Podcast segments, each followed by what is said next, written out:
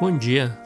O devocional desta quinta-feira, 8 de julho, se encontra em Deuteronômio, capítulo 9, versículos de 1 a 5.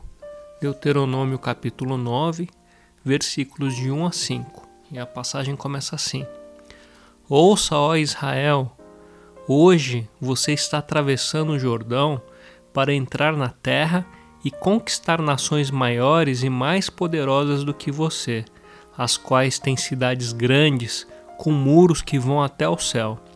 O povo é forte e alto, são enaquins.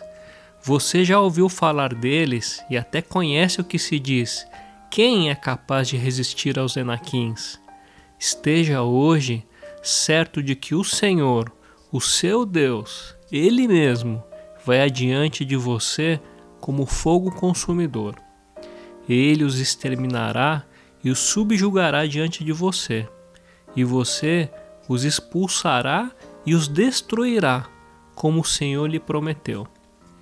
Depois que o Senhor, o seu Deus, os tiver expulsado da presença de você, não diga a si mesmo: O Senhor nos trouxe aqui para tomarmos posse desta terra por causa da nossa justiça. Não, é devido à impiedade destas nações que o Senhor vai expulsá-las da presença de você.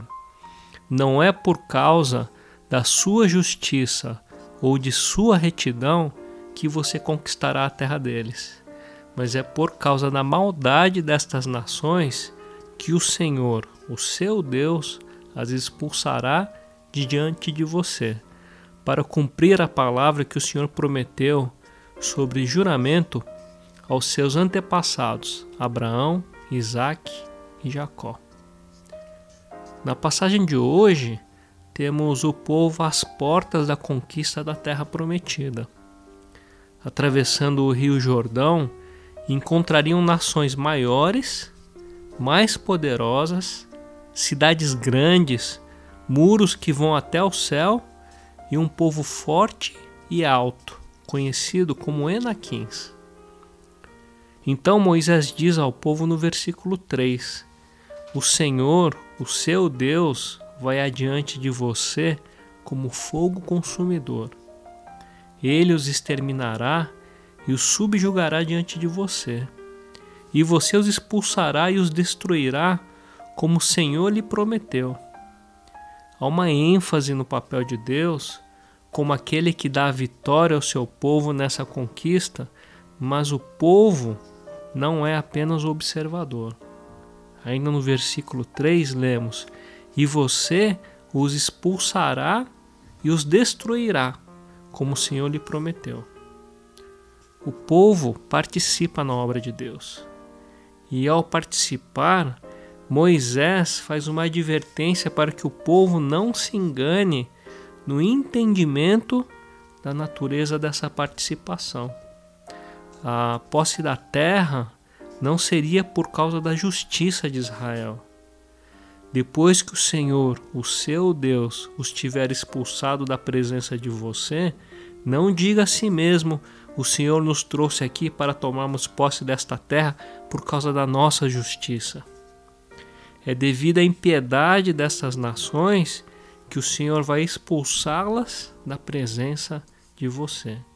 Não é por causa de sua justiça ou de sua retidão que você conquistará a terra deles, mas é por causa da maldade dessas nações que o Senhor, o seu Deus, as expulsará diante de você, para cumprir a palavra que o Senhor prometeu sob juramento aos seus antepassados Abraão, Isaque e Jacó. Israel foi advertido a não dizer a si mesmo que sua própria justiça era razão para Deus lhes dar a vitória. A razão de Deus estava, em parte, no juízo de Deus sobre eles, porque Deus não era apenas Deus de Israel, mas o Deus soberano sobre todas as nações, que julga a impiedade, e em parte na aliança feita com Abraão, Isaac e Jacó. A ação de Deus também era o cumprimento da antiga promessa feita aos patriarcas. Chama a atenção dos irmãos hoje para dois pontos.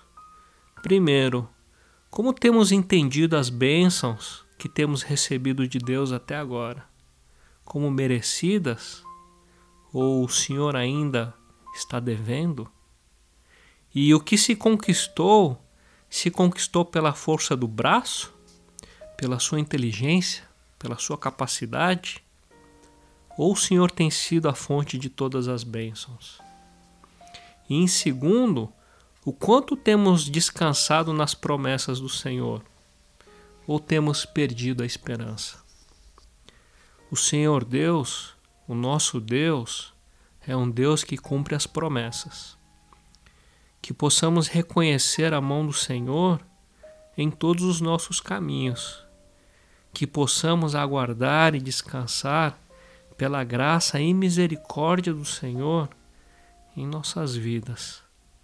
Se a angústia e a dificuldade são tão grandes que a amargura e o desespero tomam conta de nós, a ponto de não conseguirmos nem ler a Bíblia, nem meditar na palavra e nem orar, que possamos pelo menos confiar que aquele que começou a boa obra em nossas vidas há de completar. Que Deus os abençoe.